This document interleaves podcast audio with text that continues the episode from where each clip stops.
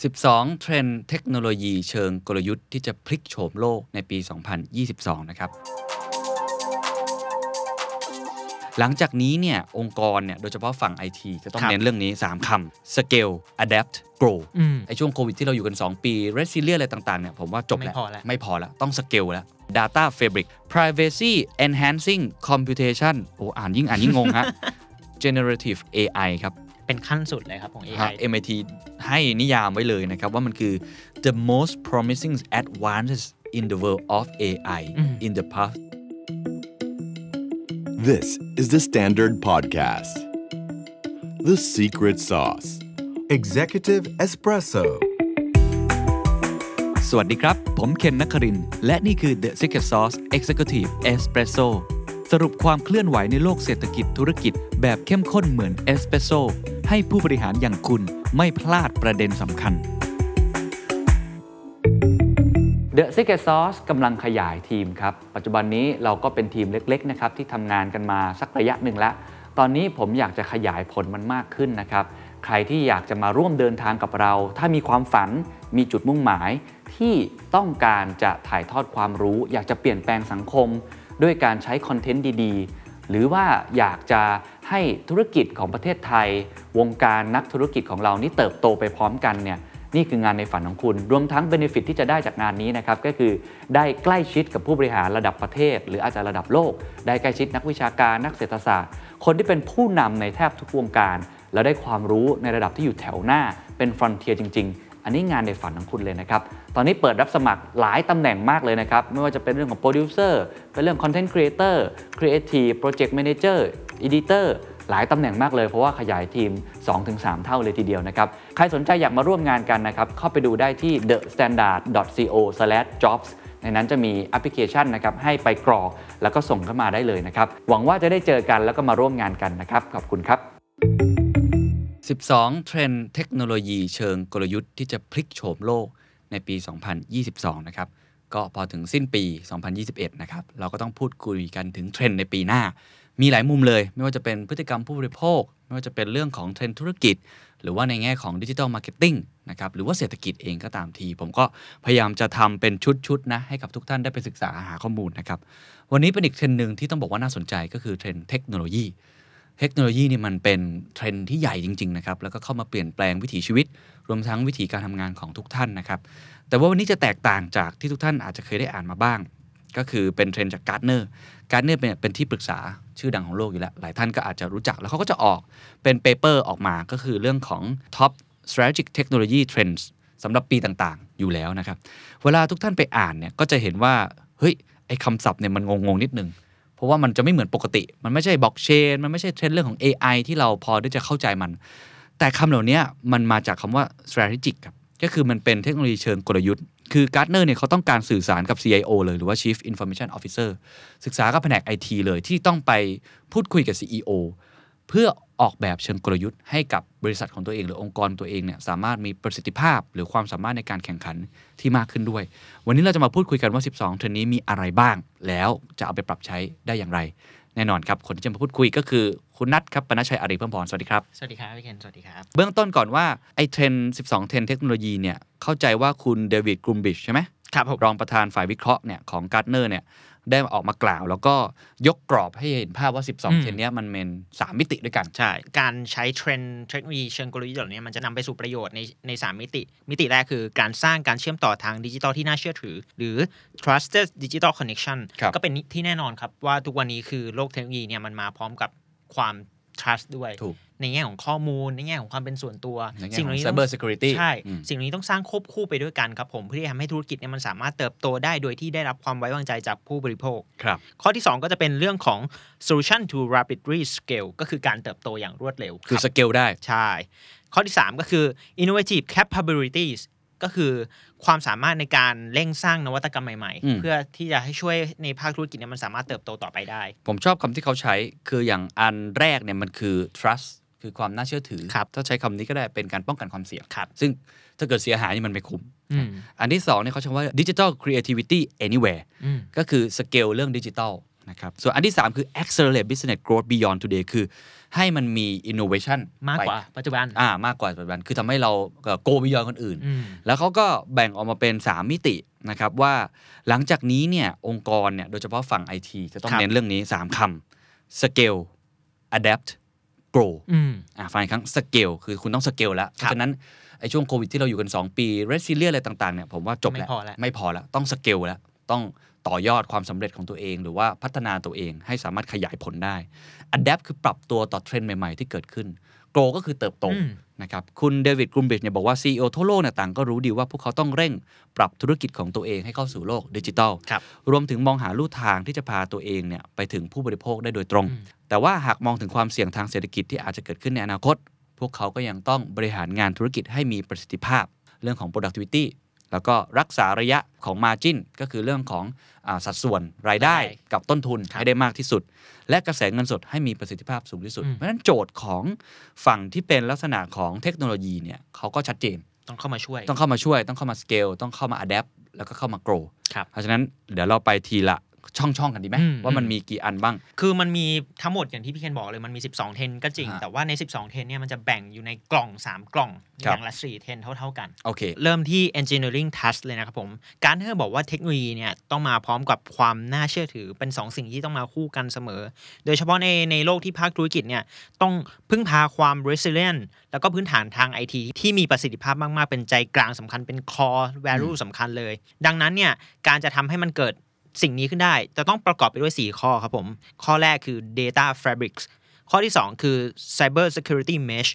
ข้อที่ 3 คือ privacy enhancing computation และข้อทีสี่ 4 คือ cloud native platforms ครับ นี่คือกล่องแรก กล่องที่ 2 คือ sculpting change ครับผมนะครับ อันนี้ก็อย่างที่บอกก็คือเป็นลักษณะของ digital anywhere อืมคือศักยภาพของการที่สามารถเปลี่ยนแปลงได้ตลอดเวลา ก็คือ adapt ใช่อืมก็มีอยู่ 4 ข้อครับมี composable applications ครับมี decision intelligence มี hyper automation ครับแล้วก็ AI engineering แล้วก็กล่องที่ 3 ครับ accelerating growth ครับผมก็คือในเรื่องของการที่จะเร่งสร้างการเติบโตของภาคธุรกิจด้วยเทคโนโลยี ในที่นี้จะมีอยู่ 4 ข้อเหมือนกันก็คือ distribute enterprise ข้อที่ 2 ก็คือ total experience ข้อที่ 3 ก็คือ automatic system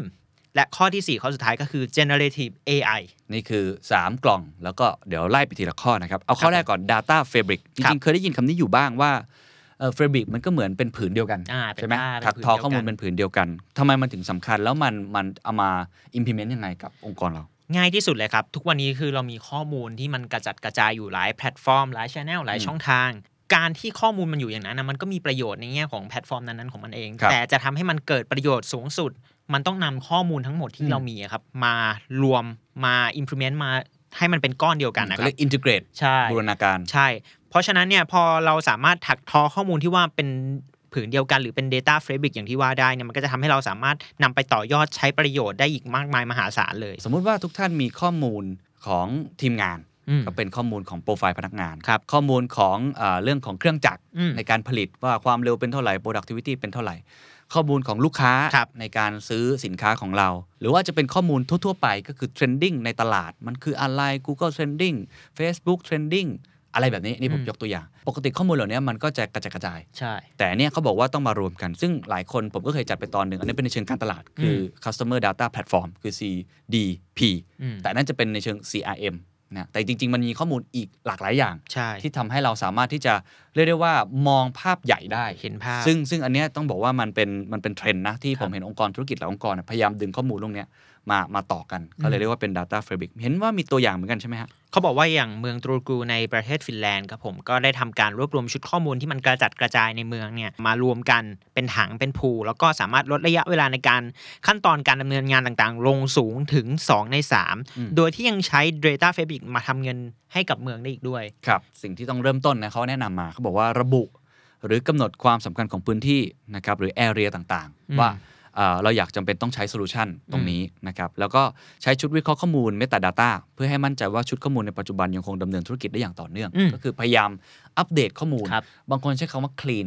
ค่ะ clean data Cleansing เออให้มันสะอาดอืมเพราะเราต้องรู้ว่าเราเก็บไปทำไม ถูกไหมแล้วก็มาเอามารวมกัน ภายในปี 2024 ครับผมอืมการใช้งาน Data Fabric เนี่ยจะกลายเป็นภาคส่วนที่จะทำให้เกิดประสิทธิภาพในด้านการใช้ข้อมูลมากถึง 4 เท่าตัวครับพร้อมๆกับการลดงานที่จัดการข้อมูลโดยมนุษย์เนี่ยลงครึ่งหนึ่งเลยทีเดียว ตัวอย่างที่เห็นได้ชัด องค์กรระดับโลก Facebook Amazon นะครับหรือว่ารีเทลในบ้านเราผมเห็นแล้วมีการปรับตัว คือสมมตินัดเดินเข้าไปจับจ่ายใช้สอยอืมปกติเนี่ยเราก็จะไม่มีข้อมูลนัดครับตอนนี้เขาสามารถ track ข้อมูลได้อืมนะครับเพราะว่าเราอาจจะใช้จ่ายผ่านออนไลน์ หรือว่าอนาคตเป็น Wallet เออ cashless society ฉะนั้นเขาจะมีข้อมูลเราตลอดเวลาฉะ นั้นในอนาคตไอ้ data fabric เนี่ยผมคิดว่าน่าจะสำคัญมากอืมเอาง่ายที่สุดเลยเหมือน Facebook ทุกวันนี้เราเล่นอ่านนะครับ ใน Instagram มันก็เชื่อมต่อกันกับ Facebook Messenger ทุกอย่างครับเพราะฉะนั้นเขาเห็นเราหมดเลยครับสามารถที่จะเอามาต่อยอด ให้เราสามารถเล็งเป้าได้แม่นขึ้น อันนั้นคืออันแรกนะคครัรับบอันที่ 2 คือเขาใช้คำว่า cyber security mesh สถาปัตยกรรมโครงข่ายความปลอดภัยทางไซเบอร์ความปลอดภัยทางไซเบอร์ก็เป็นสิ่งที่องค์กรทุกวันนี้ต้องให้ความสำคัญเป็นอย่างมากเนื่องจากมันส่งผลกระทบกับ branding ความน่าเชื่อถือของผู้บริโภคดังนั้นเนี่ยเขาบอกว่าไอ้ตัว Cyber Security Mesh เนี่ยเป็นโครงข่ายความปลอดภัยทางไซเบอร์ที่ทำให้ตัวองค์กรหรือภาคหน่วยงานต่างๆเนี่ยครับผมสามารถป้องกันช่องโหว่ที่เกิดขึ้นกับการละเมิดความสุ่มเสี่ยงต่างๆเนี่ยได้ดียิ่งขึ้นกว่าเดิม โดยนำเอาสถาปัตยกรรมโครงข่ายความปลอดภัยทางไซเบอร์เนี่ยเข้ามาเพื่อรักษาความปลอดภัยแบบผสมผสาน สร้างบริการที่สามารถปรับขนาดและทำงานร่วมกันได้ทำให้เกิดโครงสร้างแบบบูรณาการร่วมกัน แล้วก็ทำให้สินทรัพย์ทั้งหมดเนี่ยปลอดภัยครับอันนี้มันก็เหมือนเป็นการยกระดับครับ ยกเลเวลอืมของเรื่อง cyber security ปกติมันอาจจะเป็นโหนดโหนดครับๆเป็นบางหน่วย เขาก็เข้าใจคิดคำนะ เป็น mesh อืม mesh อันเมื่อกี้คือ fabric Fabric เห็นไหมอันนี้เป็น mesh จริงๆ ผมว่าเซนส์ของมันเนี่ยความหมายคล้ายๆกันคือ integration รวมใช่ ทุกอย่างทำให้เราสามารถเหมือนกับเป็นพระเจ้าอะที่สามารถควบคุมได้ทุกอย่างอ่าอันนี้ก็ถูกต้องเหมือนกันเขาเลยใช้คำว่าสถาปัตยกรรมโครงข่าย เพราะว่ามันจะทำให้เกิดการบูรณาการ ในองค์กรที่มันมีข้อมูลเยอะอืมมันก็มีช่องโหว่เยอะใช่อันนี้จะทำยังไงให้เราสามารถ เป็น architecture ทั้งหมดที่เราสามารถควบคุมได้อืมเขาก็เลยบอกว่าเป็นอีกเทรนด์หนึ่งที่น่าสนใจ เขาบอกว่าภายในปี 2024 เนี่ย ภาคธุรกิจองค์กรต่างๆเนี่ยจะใช้งานสถาปัตยกรรมโครงข่ายความปลอดภัยทางไซเบอร์หรือ Cyber Security Mesh เนี่ยช่วยลดผลกระทบความเสียหายทางการเงินจากเหตุการณ์ด้านความปลอดภัยส่วนบุคคลได้เฉลี่ยราวถึง 90%เลยทีเดียว ส่วนจะเริ่มต้นยังไงเขาบอกให้จัดลำดับความสำคัญขององค์ประกอบต่างๆ และการทำงานร่วมกันอืมนะครับเวลาที่จะเลือกโซลูชันด้านความปลอดภัยใดๆ ก็ตามมาใช้งานก่อน เสร็จแล้วก็สร้าง framework พื้นฐานร่วมกันนะครับเพื่อร้อยเรียงแล้วก็รวมเอาโซลูชันมา ซึ่งในประเทศไทยก็มีหลายองค์กรที่ไปไปไกลนะ โดยเฉพาะอ่าฝั่งแบงก์ ครับแบงค์นี่ผมว่าไปไกลมาก ไปเทรนด์ที่ 3 ครับ privacy enhancing computation โอ้อ่านยิ่งอ่านยิ่งงงฮะการใช้เทคโนโลยีประมวลผลเพื่อความปลอดภัยคืออะไรฮะ คือคุณค่าของข้อมูลเนี่ยมันไม่ใช่แค่แค่การครอบครองข้อมูลไว้อย่างเดียวอืมแต่มันต้องนำมาต่อยอดด้วย ในที่นี้ก็คือเอามันมาต่อยอดทางแบบจำลอง AI ทำการชุดวิเคราะห์ต่างๆ แล้วก็สกัดหา Insight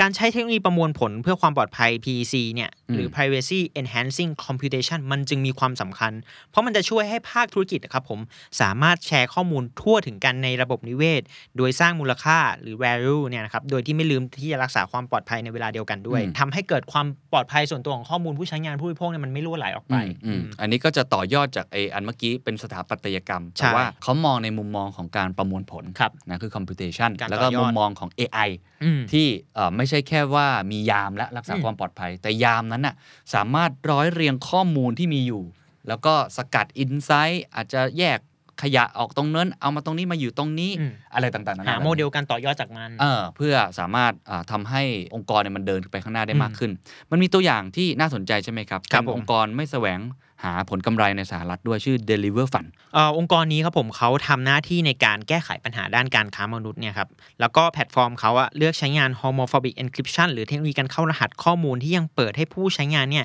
สามารถทำการวิเคราะห์ข้อมูลได้อืมโดยที่ partner เนี่ยครับผมสามารถค้นหาข้อมูลต่างๆ ที่มันมีความละเอียดอ่อน sensitive ไปพร้อม ๆ กับการที่ข้อมูลเหล่านั้นเนี่ยมันจะถูกเข้ารหัสอืมข้อมูลและคือข้อมูลการค้นหาและผลลัพ encryption ธ์ถูกอืม encryption เอาไว้ มันจะทำให้ partner เนี่ยสามารถ ส่งคำร้องเพื่อค้นหาข้อมูลที่ sensitive ได้โดยที่ไม่จำเป็นต้องเปิดเผยโอ้โหบุคคลคนนั้นๆอ่าอ่าเข้าใจคือปกติเนี่ยเวลาจะ search หาข้อมูลอ่าค้ามนุษย์สมมติมีรูปบุคคลขึ้นมาอ่าหรือชื่อชื่อ หรืออะไรอย่างนี้หรือว่าสถานที่ใช่ครัมับนมันหลุดไปนี่เป็นเรื่องใหญ่นะใช่เขาก็เลยทำลักษณะเทคโนโลยีคือ encryption ไว้อะไม่ให้เห็นเป็นแบบอ่า XXXOO อะไรอย่างเงี้ยครับโอ้สุดยอดนะมันก็ทำให้ความปลอดภัยมันใช่มันมันไปคู่กันไปนะคือเทคโนโลยีมัน advance ขึ้น ในขณะเดียวกันความปลอดภัยก็ต้อง advance ตามถูกต้องเลยอ่าการจะเริ่มต้นใช้งานมาเนี่ยมันจะต้องมีการ prioritize investment in applicable PEC เทคนิคหรือก็มีการตรวจสอบกรณี use case การใช้งานที่สำคัญภายในองค์กรอืมหมายถึงว่า use case ที่สำคัญที่ว่าเนี่ยมันมีการใช้งานข้อมูลหรือ Data ที่มัน sensitive ตรงไหนบ้าง แล้วก็ค่อยเอาตรงนั้นเนี่ยมาใช้งานกับตัว PEC นี้ แล้วก็ลงทุนกับมัน เพื่อสร้างความได้เปรียบในเชิงการแข่งขันกับมันครับส่วนคาดการณ์ในอนาคตก็บอกว่าภายในปี 2025 สัดส่วนกว่า 60%ขององค์กรยักษ์ใหญ่ ก็จะใช้เทคโนโลยีประมวลผลเพื่อความปลอดภัยนี้อย่างน้อย 1 หรือมากกว่าเพื่อยกระดับเทคนิคในกระบวนการวิเคราะห์ แล้วก็สร้างธุรกิจที่อัจฉริยะ และก็เรื่องของ cloud computing นะครับ ก็เป็นเรื่องของเทรนด์ที่หลีกเลี่ยงไม่ได้ครับอยู่แล้ว แล้วก็องค์กรขนาดใหญ่ก็คงจะขยับก่อนอืมนะครับอันที่4ครับเขาเรียกว่า cloud native platform อืมคือไอ้คำว่า cloud เนี่ยจริง ๆ เราก็ได้ยินกันเยอะอยู่แล้ว ทุกคนก็ยกข้อมูลทั้งหมด บางทีก็เป็นเรื่องของระบบปฏิบัติการบางอย่างครับโซลูชันบางอย่าง application ที่เราบางอย่างใช้ค่อนข้างเยอะในองค์กรไปอยู่บน cloud แต่อันนี้เขาบอกว่าจะเป็นการ lift and shift platform ไปอยู่บนนั้นหมดเลย ในอดีตนะครับ การโยกย้ายงานหรือระบบต่างๆ ที่เรียกว่า lift and shift ขึ้นไปบนคลาวด์เนี่ยแบบเดิมๆอะแบบ traditional เนี่ยมันจะเกิด workload จำนวนมหาศาลอืม พวกแอปพลิเคชันเหล่านั้นมันไม่ได้ถูกออกแบบมาเพื่อที่จะให้ทำงานอยู่บนคลาวด์อย่างอย่างแบบจริงสมมติเอกสารมีเอกสารเกี่ยวกับข้อมูล จะต้องเอาข้อมูลย้อนหลังของ 20 ปี ข้อมูลพนักงานทั้งหมดอืม payroll หรืออะไรต่างๆครับขึ้นบนคลาวด์ก็ต้องมานั่งแปลงๆให้มันอยู่บนะคไรลาย่วงมันมีดีเทลที่แยกย่อยเยอะครับมากๆหรือการใช้งานแอปพลิเคชันบนคลาวด์ run ระบบจากบนคลาวด์มันก็มีอืม detail ที่ ซับซ้อนแล้วก็ทำให้เปลืองระบบเปลือง workload อย่างที่อืมเขาบอกไว้อืมเพราะฉะนั้นไอ้คำว่า cloud native platform เนี่ยมันคือการช่วยให้เกิดงานด้านความยืดหยุ่นอืมแล้วก็ความสามารถในการ scale cloud computing เพื่อให้สามารถประมวลผลระบบต่างๆ ได้อย่างรวดเร็ว ก็คือ native อืมมันเป็น native เลย native ก็คือเกิดบนคลาวด์อะใช่ ก็คือหลังจากนี้เราสร้างแพลตฟอร์มบนคลาวด์เลยใช่เก็บข้อมูลตั้งแต่อยู่บนคลาวด์เลยครับไม่ต้องมา lift and shift ใช่แบบเดิมๆ เพราะฉะนั้นหลังจากนี้ก็ใช้คำว่าข้อมูลทั้งหมดอืมที่จะเกิดขึ้นหลัง 2022 เนี่ย ถ้าอ่านจากอันนี้นะครับ ผมคิดว่าก็คงไม่ได้เก็บใน paper อีกต่อไปอืมละเข้าสู่แพลตฟอร์มคลาวด์ไปเลยครับเขาบอกว่าธนาคารในอินเดียยักษ์ใหญ่รายหนึ่งเนี่ยได้สร้างแพลตฟอร์มแอปพลิเคชัน หรือว่าไอตัว native cloud platform เนี่ยอยู่บนคลาวด์อืมแล้วก็สร้างพอร์ตโฟลิโอบริการด้านการเงินดิจิทัลใหม่ๆ ออกมา ผลลัพธ์คือการที่ธนาคารรายนี้นะครับผมสามารถย่นระยะเวลาในการเปิดบัญชีธนาคารให้กับลูกค้าได้ภายในระยะเวลาแค่ 6 นาที แล้วก็เพิ่มการชำระเงินทางดิจิทัลได้ด้วย ถูกต้องคือมันขึ้นสู่ดิจิทัลคือใช่เขาบอครักบว่าการนำสถาปัตยกรรม microservice แบบใหม่นี้อืมทำให้เกิดการผสานกันอ่าบูรณาการต่างๆอืมการออมนะครับบริการบัตรเครดิต บริการบัตรเครดิตเสมือนจริง หรืออนาคตอาจจะเป็น NFT หรืออะไรต่างๆ ก็ตามทีเนี่ยมันก็สามารถที่จะปรับไซส์ของธุรกรรมได้มากกว่า 3.5 ล้านรายการใน 2 เดือนได้อย่างง่ายดายคล่องตัวมากเออขึ้นข้างตัวคือมันอยู่ข้างบนไปหมดแล้วใช่เราจะเริ่มต้นยังไง เริ่มต้นด้วยการลดกระบวนการ lift and shift ที่ไม่ก่อให้เกิดประโยชน์สูงสุดจากการใช้งานคลาวด์เลยอืมอันเนี้ยต้องต้องเริ่มต้นเป็นอันดับแรกอืมแล้วก็ให้ลงทุนในตัว cloud native platform แทนอืมแล้วก็ยังต้องใช้หลักการที่มีความทันสมัยของสถาปัตยกรรมแอปพลิเคชันเข้ามาประยุกต์ใช้งานด้วยครับอันนี้กับผตัวมเข้าใจ cloud ว่าอย่างนี้ก็คือขีดเส้นเลยครับทุกท่าน หลังจากปี 2022 ไป เราจะเริ่ม BU ใหม่ เราจะเริ่ม process ใหม่อืมเราจะเริ่มอะไรใหม่ต่างๆ เลิกได้แล้วกับการทำบน paper แบบเดิม ก็ไปอยู่บน Cloud Native Platform เลย ใช่ แต่ผมเชื่อว่าก็ต้องเป็นองค์กรขนาดใหญ่นะถึงจะทำได้มีต้นทุนและศักยภาพในการทำแบบแต่ก็นี้ไม่ได้หมายความว่าองค์กรขนาดกลางหรือเล็กทำไม่ได้เพราะผมเชื่อก็มีความคล่องตัว แล้วผมเชื่อว่าตอนนี้มันมีโซลูชันคือต้องบอกว่าแบรนด์ใหญ่ๆเนี่ยที่ครับอะเราพูดชื่อเลย IBM Amazon Cisco Microsoft เขาอยากได้ลูกค้าใหม่ๆ อยู่แล้ว เวลาคิดค่าใช้จ่ายเนี่ยเขาไม่ได้คิดตามเป็นเหมือนค่าโปรดักเลยอย่างเดียว อ่าใช่แต่เป็นมีพ็กกจ customer ที่ยืดหยุ่น success เป็น customer success คือเราใช้มากใช้จ่ายมาก ใช่ใช้น้อยจ่ายน้อย อันนี้ก็เป็นอีกระบบหนึ่งที่ใช่ผมคิดว่าก็คงจำเป็นมากในอนาคต คาดการณ์ในอนาคตครับเขาบอกว่าภายในปี 2025 ครับ ไอ้เจ้า Cloud Native Platform จะกลายเป็นรากฐานนะฮะ เป็นรากฐานเลยนะอืมพื้นฐานที่สำคัญสำหรับการเริ่มต้นกระบวนการต่างๆ ทางดิจิทัลมากขึ้นถึง 95%จากปัจจุบันที่อยู่ในสัดส่วน 40% โอ้โห นี่เยอะเป็ขึ้นนความมหสำคัญศลเลยใช่สี่อันเนี้ยเป็นเรื่องของ engineering trust ครับเราฟังเราอาจจะดูไกลตัวนะ เพราะรู้สึกว่าอืมองค์กรฉันก็ยังไม่เป็นอย่างนั้น แต่ทุกใช่ท่านกระพริบตานิดเดียวเนี่ยผมผมมันเปลี่ยนแปลงเร็วมาก ผมผมยกตัวอย่างเช่นเรื่องของ NFT เรื่องของ blockchain เรื่องของอ่า metaverse เนี่ยเราพูดกันเนี่ยจริง ๆ มันเร็วกว่าที่เราคิดครับ แล้วสมมุติว่าถ้าโลกมันไปอยู่ในบนโลกนั้นทั้งหมดเลยเนี่ยแล้วเราไม่ได้มีส่วนร่วมเนี่ยก็ตกขบวนทันทีอะไปกล่องที่2น่าจะ sculpting and change ครับการปรับเปลี่ยนการเปลี่ยนแปลงครับมี 4 ข้อด้วยกันข้อแรกครับผมข้อที่5แล้วกันนะครับผมเป็นฮะ composable application ก็คือแอปที่สามารถแยกส่วนแล้วก็ประกอบใหม่ได้โอ้เนื่องจากปัจจุบันเนี่ยทีมฟิวชั่นเนี่ยเป็นทีมที่ต้องเผชิญกับความท้าทายอย่างมากในการทำงานณปัจจุบันครับคือขาดความสามารถในทักษะการเขียนโค้ดติดอยู่กันใช้งานเทคโนโลยีที่ไม่ถูกต้องไปจนถึงการเร่งอัตราฝีก้าวการทำงานของตัวเองให้ตอบสนองความต้องการของตลาดให้ได้ทันท่วงทีครับดังนั้นเนี่ยไอ้ composable application เนี่ยมันจะสามารถ เข้ามาช่วยลดระยะเวลาในการพัฒนานวัตกรรมใหม่ๆ พัฒนาแอปพลิเคชันใหม่ๆ ให้ตอบสนองความต้องการของลูกค้า partner ตลาดที่มันมีอยู่หลากหลายอืมในความหมายก็คือไอตัว composable application เนี่ยมันสามารถทำให้ตัว dev หรือตัวทีม fusion เนี่ยแยกส่วนประกอบใหม่ทำให้เกิดโมดูลและโค้ดที่ภาคธุรกิจเนี่ยสามารถนำกลับมาประกอบ หรือนำกลับมา apply อืมนำกลับมาใช้ใหม่ได้อีกครั้งอืมทำให้เอ่อมันเหมือนมีพื้นฐานอยู่แล้วครับผมมีโมดูลเดิมอยู่แล้ว สามารถประยุกต์โมดูลเนี่ย ไปสู่ครับบริการหรือผลิตภัณฑ์ใหม่ ๆ ได้ คือเหมือนกับว่าถ้าปกติมันจะมีความท้าทาย เพราะว่าไอ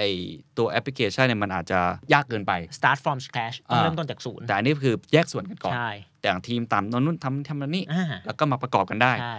ลึกเหมือนกันนะอืมทำเป็นโมดูลใช่แต่แต่ผมก็เคยได้ยินแบงค์หลายๆแบงค์ที่เป็นเทคโนโลยีเคยเคยเล่าให้ผมฟังเหมือนกันว่ามันจะมีโมดูลโมดูลแบบอืนี้มอืมแล้วมาประกอบกันอีกที ก็ผมก็เพิ่งอ่านเจอนะว่าใน Gartner นี่มองเป็นเทรนด์แล้วเขาบอกว่า Ally Bank ครับผมเป็นธนาคารในยูทาห์ในสหรัฐเนี่ยครับผมสามารถใช้แนวคิดแบบ composable application เนี่ยแล้วก็ช่วยให้สามารถเกิดประโยชน์ทางธุรกิจได้อย่างหลากหลายเลย ไม่ว่าจะเป็นการแจ้งเตือนกรณีการฉ้อโกงที่อาจจะเกิดขึ้น ซึ่งทีม Fusion เนี่ยสามารถทำงานในสภาพแวดล้อมที่มันจำกัดได้ แล้วก็สามารถประหยัดเวลานะครับผมในการทำงานได้ลดลงถึง 200,000 ชั่วโมงเลยทีเดียว ครับเริ่มต้นอย่างไรครับเขาบอกว่านำเสนอหลักการทางสถาปัตยกรรมของแอปพลิเคชันนะที่สามารถปรับแต่งได้ทั้งหมดตั้งแต่เริ่มต้นตั้งแต่กระบวนการแรกก็คือ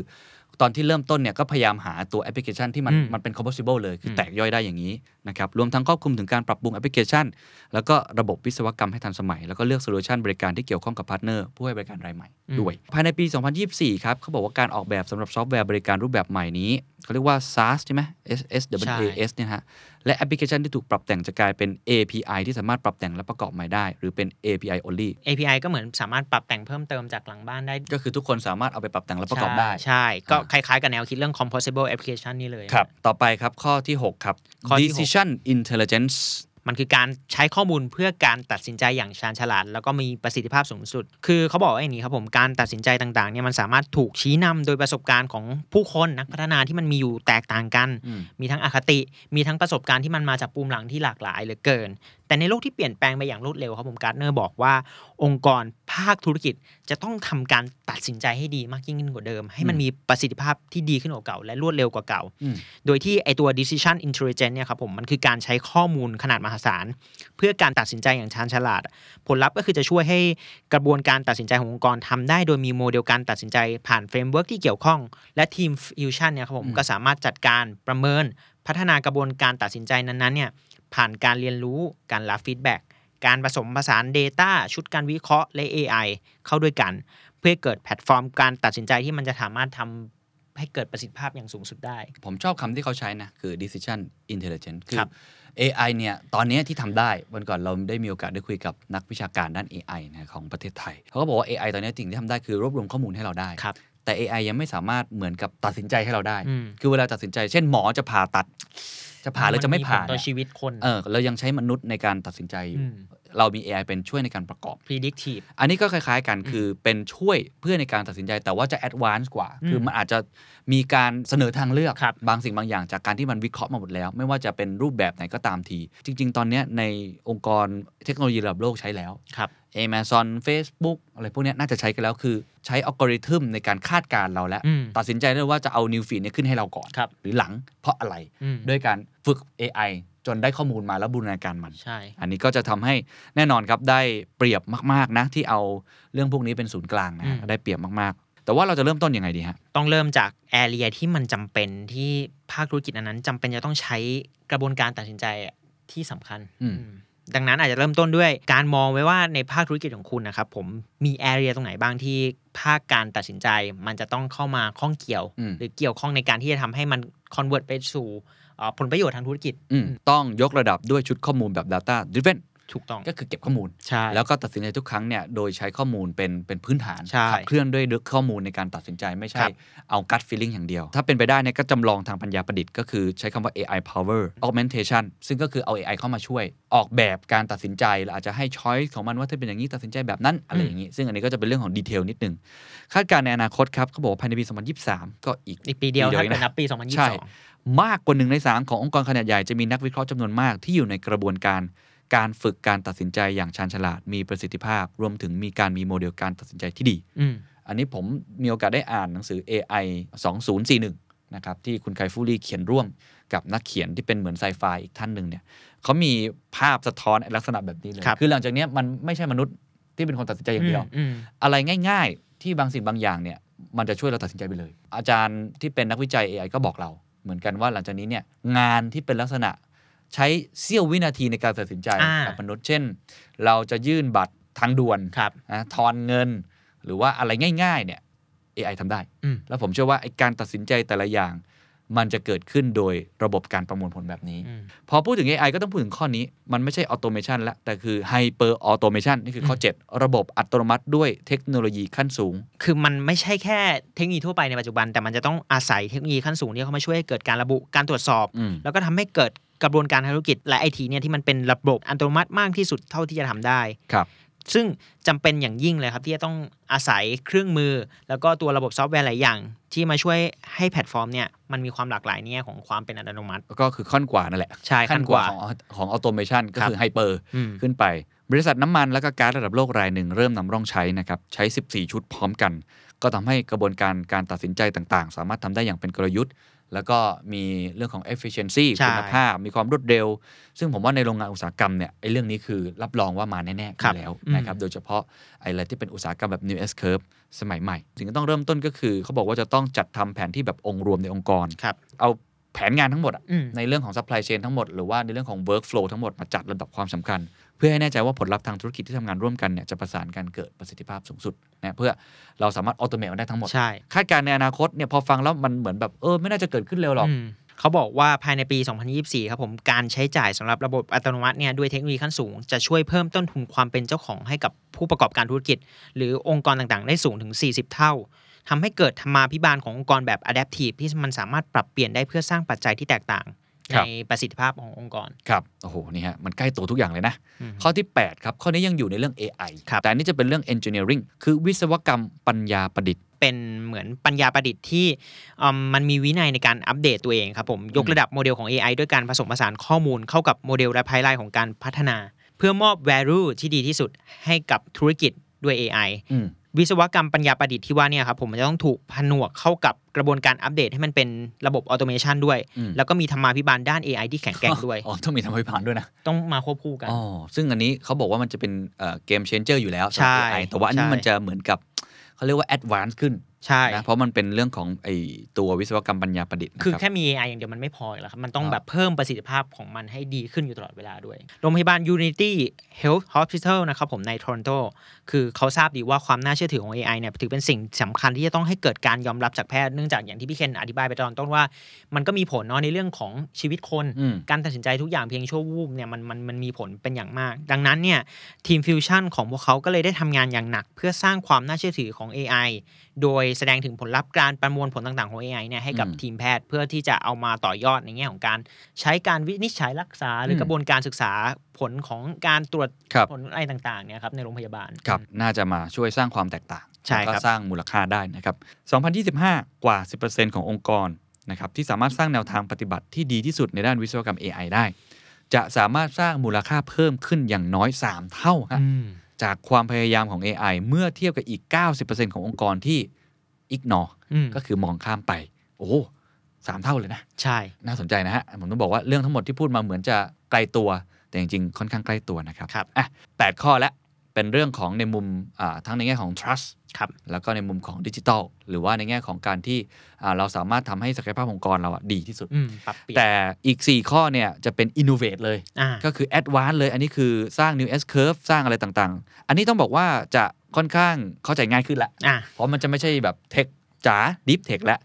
อ่าอะข้อแรกครับ distributed enterprise สร้างแนวคิดแบบองค์กรกระจายศูนย์ อันเนี้ยครับค่อนข้างเห็นภาพนะ เพราะเป็นเรื่องของ remote working ใช่ถูกไหมมมันเกิดขึ้นมาจาก 2 เหตุผลหลัก ๆ เลยครับข้อแรกก็คือ การทำงานที่มันเปลี่ยนแปลงไปของพนักงานในองค์กรเนื่องจากโรคระบาดโควิดเนาะอืมคนต้องทำงาน remote working มากขึ้นทำงาน work from home มากขึ้น ข้อที่ 2 ก็คือการที่ผู้บริโภคเองก็ไม่ได้ใช้ชีวิตแบบเดิมๆอีกแล้ว เขาไม่ได้พึ่งพา physical store หรือไม่ได้เดินไปซื้อของจากหน้าร้านอีกต่อไป แต่มันต้องเป็นออนไลน์มากขึ้นอืมดังนั้นเนี่ยมันก็เลยต้องเกิด distributed enterprise ขึ้นมาอืมซึ่งไอ้ distributed ก็คือ enterprise กระจายศูนย์ใช่กระจายศูนย์นะมันต้องทำให้เกิดเป็น virtual first หรือว่าเป็น remote first ก็คือคิดโดยโดยที่มี mindset ว่าครับฉันต้องเป็นออนไลน์ก่อน ฉันต้องเป็นแบบดูแลลูกค้าหรือให้บริการลูกค้าจากทางไกลก่อนทำให้เกิด touch point กับผู้บริโภคแบบดิจิทัลแบบครบวงจรเลย สร้างประสบการณ์ให้กับผู้บริโภคที่ดีในแง่ที่จะให้เขาเข้ามาหาเราครับหรือมาเจอกับผลิตภัณฑ์ของเรา ตัวอย่างเยอะเลยครับ จริง ๆ ในประเทศไทยก็เยอะนะครับเขาพูดถึงแบรนด์แฟชั่นเทคอันหนึ่งนะครับ ชื่อ Amoris เปิดให้ผู้ใช้งานลูกค้าสามารถทดลองเสื้อผ้าแบบ virtual บนโลกดิจิทัลได้อืมก็คือเป็น remote first ไม่ครับจำเป็นต้องมาที่ร้านอย่างเดียว หรือ Merrill Lynch ครับ หลายคนรู้จักอยู่แล้วนะครับ พวกแผนกบริการการลงทุนบริหารความมั่งคั่งของอเมริกาเนี่ยของ Bank of America ใช้ข้อมูลตำแหน่งทางภูมิศาสตร์เพื่อช่วยให้ลูกค้าสามารถค้นหาที่ปรึกษาทางการเงินที่อยู่ในละแวกใกล้เคียงได้อืมก็คือข้อมูล location เออ location คือไม่จำเป็นต้องมาที่ headquarter ครับหรือตรงไหนก็ตามทีโดรนครับขององค์กรครับ enterprise drone จะถูกใช้งานเพิ่มขึ้นหลายร้อยเท่าตัวในอีก 10 ปีข้างหน้าเพื่อสนับสนุนลูกค้า แล้วก็ผู้ใช้งานอยู่ที่บ้าน ผมชอบคำว่า remote first นะครับกับ virtual first ครับคือหลายคนเนี่ยพอพูดคำว่าการทำงานสมัยใหม่ จะพูดว่ามันจะต้องเป็นแบบไฮบริดอืมจะต้องเป็นยังไง แต่การคิดอย่างนั้นเนี่ยมันทำให้เรายังอยู่ในก้ำกึ่งก้ากึ่ง ใช่ คุณสัตยานาเดล่าเนี่ยอ่าผมได้ฟังคำสัมภาษณ์ในช่วงหลังๆ เขาจะใช้คำว่า flexibility อืมคือเป็นองค์กรที่ยืดหยุ่นไปเลยครับโดยที่เป็น virtual first หรือว่าตัวลักษณะเป็นอ่า remote first อย่างเช่นองค์กรในไทยเนี่ย แต่ก่อนเนี่ยคือเราคิดแค่ว่าให้พนักงานเข้ามาในออฟฟิศครับ หลังจากนี้คือไม่ต้องแหละอืมสามารถทำงานที่ไหนก็ได้ เพราะทำงานแบบนี้ ผมเห็นหลาย ๆ ที่เนี่ยเขาจะมีคล้าย ๆ สาขาอืมให้พนักงานอะสะดวกที่ไหนก็ไปทำงานที่นั่นครับไปเช่าสำนักงานเล็ก ๆ ให้เหมือนเลยเหมือนออฟฟิศปกติเลย แล้วก็มีห้องประชุมมีอะไรต่างๆ ให้อืมสมมติในกรุงเทพมีสักห้าที่อืมเขาก็ไม่ต้องเข้ามาออฟฟิศครับซึ่งทำให้เขาสามารถทำงานสะดวกมากขึ้นอืมบิลเกตส์ล่าสุดใช่ไหมออกมาให้สัมภาษณ์วันนี้เองเลยที่เราอัดเนี่ยบอกว่า ในอนาคตเนี่ยการทำงานเนี่ยน่าจะอยู่บนโลกของ Metaverse อืมออฟฟิศเราจะไปตั้งอยู่บน Metaverse เพราะฉะนั้นไอแอปพลิเคชันไอพวก Gather อะไรต่างๆที่เราเห็นเนี่ยหรือว่า Sandbox ที่เปิดให้ลองใช้แล้วเนี่ยผมว่าอนาคตก็มีโอกาสที่จะเป็นอย่างนั้นสูงมากอาอย่าง Meta เองของมาร์คซักเกอร์เบิร์กก็พยายามอย่างยิ่งว่า หลังจากนี้ทุกคนจะเข้าออฟฟิศก็ได้ แต่เข้าออฟฟิศเพื่ออะไรต้องมีจุดหมาย ถ้าไม่เข้าออฟฟิศก็ไปอยู่บน Meta กันทำงานบนนั้นกันอืมไม่รู้ว่าเราจะเป็นยังไงต่อ ค่อนข้างคล้ายกับแนวคิดแบอบนี้เลยใช่ใช่ใช่ทีนี้ถามว่าเริ่มต้นยังไงครับ เขาบอกให้เริ่มจากการวางแผนปรับเปลี่ยนโมเดลธุรกิจของตัวเองนะครับผมเพื่อรับส่วนแบ่งการตลาดจากการเปลี่ยนแปลงของพฤติกรรมผู้บริโภคที่เปลี่ยนไปจากโรคระบาดความหมายก็คือเนี่ยแหละเราต้องหันมาเห็นความสำคัญของตัวอืมออนไลน์แบบเต็มสูบแล้วนะอืมการทำงานจากทางไกลโดยปรับใช้แนวคิด และสถาปัตยกรรมแบบ virtual first remote first ครับจัดหาเครื่องมือให้ทีมฟิวชั่นในองค์กรเนี่ยครับผมสามารถพัฒนาและยกระดับเทคโนโลยีขององค์กรในการเผชิญหน้ากับลูกค้า หรือที่เรียกว่า customer facing technology เนี่ยอืมได้อย่างรวดเร็ว ก็คือลูกค้าอยู่ที่ไหไหนเขาต้องควรพร้อมจะมี touchpoint ใช่ของเราอืมนะครับคาดการณ์ในอนาคตครับ อันนี้ปีข้างหน้าเองครับ 2023 ครับ กว่า 75%ขององค์กรที่สามารถใช้ประโยชน์จากแนวคิดแบบองค์กรแบบกระจายศูนย์ก็คือ distributed enterprise จะรับรู้ถึงการเติบโตของรายได้ที่เร็วกว่าคู่แข่งถึง 25% สูงนะครับ สูงนะครับ แล้วผมคิดว่าไม่ใช่แค่เรื่องนี้นะ มันเป็นเรื่องการดึงดูดทาเลนต์ด้วยอืมพนักงานในอนาคตก็คงจะถึงยุคเปลี่ยนผ่านครับเขาคงไม่ได้คิดแค่ว่าจะต้องเข้าออฟฟิศอย่างเดียวแหละอืมก็จะเป็นลักษณะแบบนี้มากขึ้นนะครับ ข้อที่ 10 ครับ total experience ถูกต้อง การสร้างประสบการณ์ อาจจะใช้คำว่าแบบครบลูกก็ได้หรือว่าครบวงจร ใช่ total experience เนี่ยครับผมการ์เนอร์อธิบายไว้ว่ามันจะมีอยู่ 4 ด้านด้วยกันสำคัญ ข้อแรกก็คือ customer experience ประสบการณ์ลูกค้าครับข้อที่ 2 user experience ประสบการณ์ของผู้ใช้งานอืม3 employee experience ประสบการณ์ของพนักงานครับและ 4 มันคือ multi experience ที่มันจะผสมผสานตัวประสบการณ์ที่ดีขึ้นกว่าระหว่างตัว customer และก็ employers โอ้ก็คือตอนนี้เอามารวมกันเลยใช่สามอันแรกเนี่ยมันแยกชัดเจนใช่คือ experience ใหม่ ๆ ที่เกิครัดบขึ้น แต่อันที่สี่เนี่ยคือ multi experience ระหว่าง consumer กับ employee ใช่ เป้าหมายเพื่ออะไรครับ เขามองว่าแนวคิดแบบนี้ครับผม มันจะทำให้เกิดประสบการณ์แบบครบรูปที่เป็นองค์รวมมากขึ้นสำหรับ stakeholder อืมทุกฝ่ายที่เกี่ยวข้องเลยในธุรกิจของเราครับแล้วก็จะทำให้เกิดผลลัพธ์ที่ดีทั้งในแง่การดำเนินงาน และก็ธุรกิจมันเหมือนเป็นทั้ง inside out แล้วก็ outside in มีตัวอย่างครับ Fidelity Spy ครับผู้ให้บริการด้านการลงทุนในสหรัฐใช้แนวคิดนี้ครับ Total Experience มาปรับใช้ในการบริการทางการเงินของตัวเองทำให้โมเดล Analytics อืม AI สามารถเรียนรู้พฤติกรรมผู้บริโภคก็คือ Experience ต่างครับๆ และลูกค้าแบบเชิงรุกอืมอะไม่ใช่แบบเชิงรับอย่างเดียวอืมนะจนสามารถตอบสนองในการตัดสินใจครั้งต่อไป อันนี้ก็คือ predictive แล้วนะใช่ที่อาจจะเกิดขึ้นของลูกค้าได้อย่างรู้ใจ ช่วยให้บริการของพวกเขาสามารถอำนวยความสะดวกให้กับผู้บริโภค ผ่าน touch point อืม experience เนี่ย touch point ที่มีอยู่อย่างหลากหลายได้อย่างลื่นไหลอืมอะผมว่าอันเนี้ยพูดกันเยอะในในประเทศไทย ว่าเจอร์นี่หลังจากนี้ของ customer เนี่ย อาจจะไม่สามารถใช้คำนี้ได้แล้วครับใช้คำว่า customer experience คืออมประสบการณ์เขาไปอยู่ตรงไหน เราต้องไปอยู่ตรงนั้น ผมชอบที่เขามีคำว่า employee ถู experience กต้องด้วยคือสำคัญคือมากๆไม่ใช่แค่ตัวลูกค้า เพราะว่าคนที่ให้บริการหรือว่าทำให้ลูกค้ารักเนี่ยมันคือ employee ใช่ครับมีส่วนอย่างยิ่ง โดยเฉพาะถ้าเป็น end user เนี่ยอืมเพราะฉะนั้นอันนี้สำคัญอย่างยิ่งนะครับ เริ่มต้นอย่างไรครับ เขาบอกให้แนะนำให้ทีมงานในองค์กรดำเนินการตามแผนงานการปรับปรุงประสบการณ์ ก็คือต้องเอามากางกันใช่ทั้งหมดว่ามีอะไรบ้างที่ประสบการณ์ที่ทัชพอยต์ใหม่ เพื่อการเป็นพันธมิตรกับผู้อื่น แล้วก็เรียนรู้จากผู้อื่นนะครับทำให้ผู้นำโครงการที่เกี่ยวข้องกับประสบการณ์แบบครบลูปแบบนี้ ครบลูปทุกคนมีความรับผิดชอบที่สามารถแก้ไขปัญหาความต้องการร่วมกันของลูกค้า แล้วก็พนักงานได้สำหรับผมเนี่ยต้องมา redefine reinvent experience ใหม่เลยครับคำว่า experience ของคุณเนี่ยปกติสมมุติว่าเป็นรีเทลเดินเข้าห้าง จบซื้อของ ตอนนี้ลูกค้าอยู่ตรงไหนอะอืมเออมันไม่ใช่ journey แล้วนะ journey มันคือเป็นเส้นทางใช่ไหมตอนนี้มันซับซ้อนขึ้นอะเขาไปอยู่ตรงไหน Complex experience เขาเป็นยังไง ถ้ามี metaverse อีกอืมนะครับมันจะเป็นยังไงเกิดขึ้นอันนี้แต่ละ industry ก็ต้องไปวิเคราะห์กันเอง เขาบอกว่าภายในปี 2026 นะครับผม องค์กรใหญ่มากกว่า 60%ที่ใช้แนวคิดแบบ total experience มา transform model ธุรกิจตัวเองเนี่ยครับผมจะได้รับการสนับสนุนโดยลูกค้าและพนักงานในองค์กรที่เป็นระดับโลก ก็คือไม่ใช่แค่ลูกค้าอย่างเดียวเนาะแต่ว่าจะเป็นพนักงานด้วยครับที่เขาจะถูกดึงดูดจากเราอืมให้เข้ามาทำงานเพราะ experience เขาดี ใช่อะสองข้อสุดท้ายครับ ข้อ 11 ครับ autonomic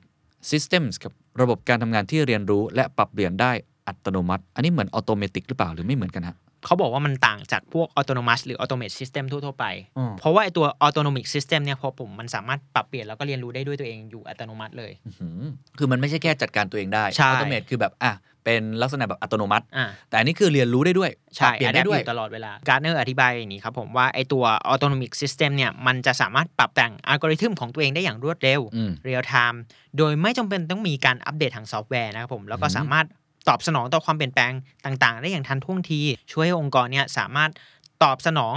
ความเปลี่ยนแปลงจากสิ่งต่างๆ ที่มันเกิดขึ้นในสภาพแวดล้อม แล้วก็บริหารจัดการสิ่งต่างๆ ได้ในสภาพแวดล้อมที่มันค่อนข้างซับซ้อนมาก เขาบอกว่าบริษัทเอริกสันนะฮะใช้แล้วนะ สามารถบริหารจัดการเสาสัญญาณโทรศัพท์มือถือหลายพันเสาในสภาพแวดล้อมที่ซับซ้อน โดยที่ระบบการทำงานที่เป็นอัตโนมัติของเอริกสันเนี่ยช่วยให้พวกเขาเนี่ยสามารถที่จะใช้กระบวนการเรียนรู้แบบ reinforcement learning เพื่อให้สามารถเพิ่มประสิทธิภาพเครือข่าย 5G แบบดินามิกได้อะ reinforce นี่วันก่อนคุยกับนักวิจัย AI ใช้คำนี้เลยครับก็คือไม่ต้องมารอเราแล้วอืมไม่ต้องรอเราป้อนข้อมูล ไม่ต้องรอเราอัปก็เดตเรียนรู้แล้วละมันเรียนรู้ได้เลย ต้องมาถกเถียงกันต่อนะ ว่าใช่อนาคตเนี่ยถ้ามันไปถึงจุดนั้นเนี่ยมันจะฉลาดมากนะครับผมแล้วมันก็จะเหมือนคนขึ้นไปทุกวันอืมใช่ไหมฮะ แต่ว่าไปในทางนั้นเนี่ยแน่นอนครับ มันจะช่วยเพิ่มความคล่องตัวครับประสิทธิภาพของเราด้วย โอกาสสุดท้ายครับของคนที่อยากรับชมงานฟอรัมแห่งปีนะครับ The Standard Economic Forum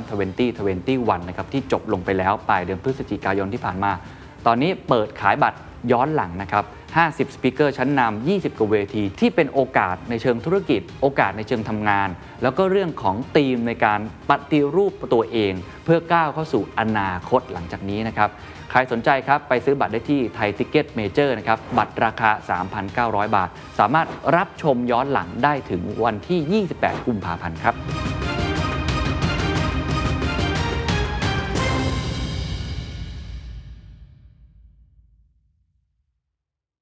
แล้วข้อสุดท้ายครับเขาใช้คำว่า generative AI ครับสำหรับผมนี่อันนี้ค่อนข้าง ไม่ใช่แค่ตื่นเต้นอย่างเดียวนะ แต่ว่าแอบกลัวๆนะ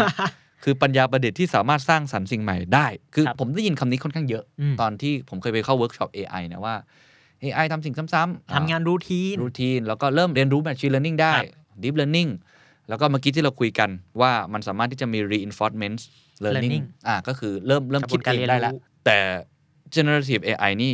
ยิ่งกว่าอีกใช่ไหม เป็นขั้นสุดเลยครับของครั AI บถ้ามองจากนิยามตรงนี้ของตัวเอ่อ Gartner และ IBM นะครับอืม AI เดิมทีเนี่ยถูกพัฒนาขึ้นมาเพื่อให้เอ่อ สรุปผลสรุปข้อมูลครับอย่างที่พี่เคนว่าเลย คือเรียนรู้ชุดข้อมูลเป็นหลัก เรา input ข้อมูลเข้าไปให้ ใช่ มันก็จะประมวลออกมา แล้วก็พ e ดิกว่าอาจจะเป็นแบบนี้นะ มีแพทเทิร์นของมัน มี pattern เหมือนเหมือนที่ชัดเจนเล่น AlphaGo อะอ่าครับ แบบนั้นเลย แต่ในความหมายคือไอ้ generative AI เนี่ยมันเป็นปัญญาประดิษฐ์ที่มันสามารถเรียนรู้จากชุดข้อมูลทางดิจิทัลแล้วก็นำมาต่อยอดได้ด้วยตัวเอง สามารถสร้างสิ่งใหม่ ๆ ที่มันมีความ original ในแบบของเขาเองครับแล้วก็เป็นสิ่งประดิษฐ์ที่ดูสมจริงมากๆ อาจจะเห็นว่ามันมี pattern จากฟอร์มเดิม หรือมีชุดตั้งต้นเดิมอยู่บ้าง แต่แน่นอนว่ามันไม่ประดิษฐ์ซ้ำของเดิมแน่นอน อืมคืออันนี้เขาเรียกว่าสังเคราะห์อืมคือมันมีวิเคราะห์ใช่ไหมครับวิเคราะห์คือสิ่งที่เราเห็นเขาวิเคราะห์ข้อมูลเราได้จากที่มีใช่อันนี้คือสร้างขึ้นมาใหม่ สร้างขึ้นมาใหม่เลย ผมคงไม่ลงดีเทลว่ามันคืออะไรเนาะผมครับคิดว่ามันก็คงซับซ้อนแต่ว่า MIT ให้นิยามไว้เลยนะครับว่ามันคือ the most promising advances in the world of AI in the past decade อืมก็คือขั้นสุดนะครับ แล้วก็มีคนใช้แล้วครับ หน่วยงานกำกับดูแลทางการเงินของสหราชอาณาจักรใช้งาน generative AI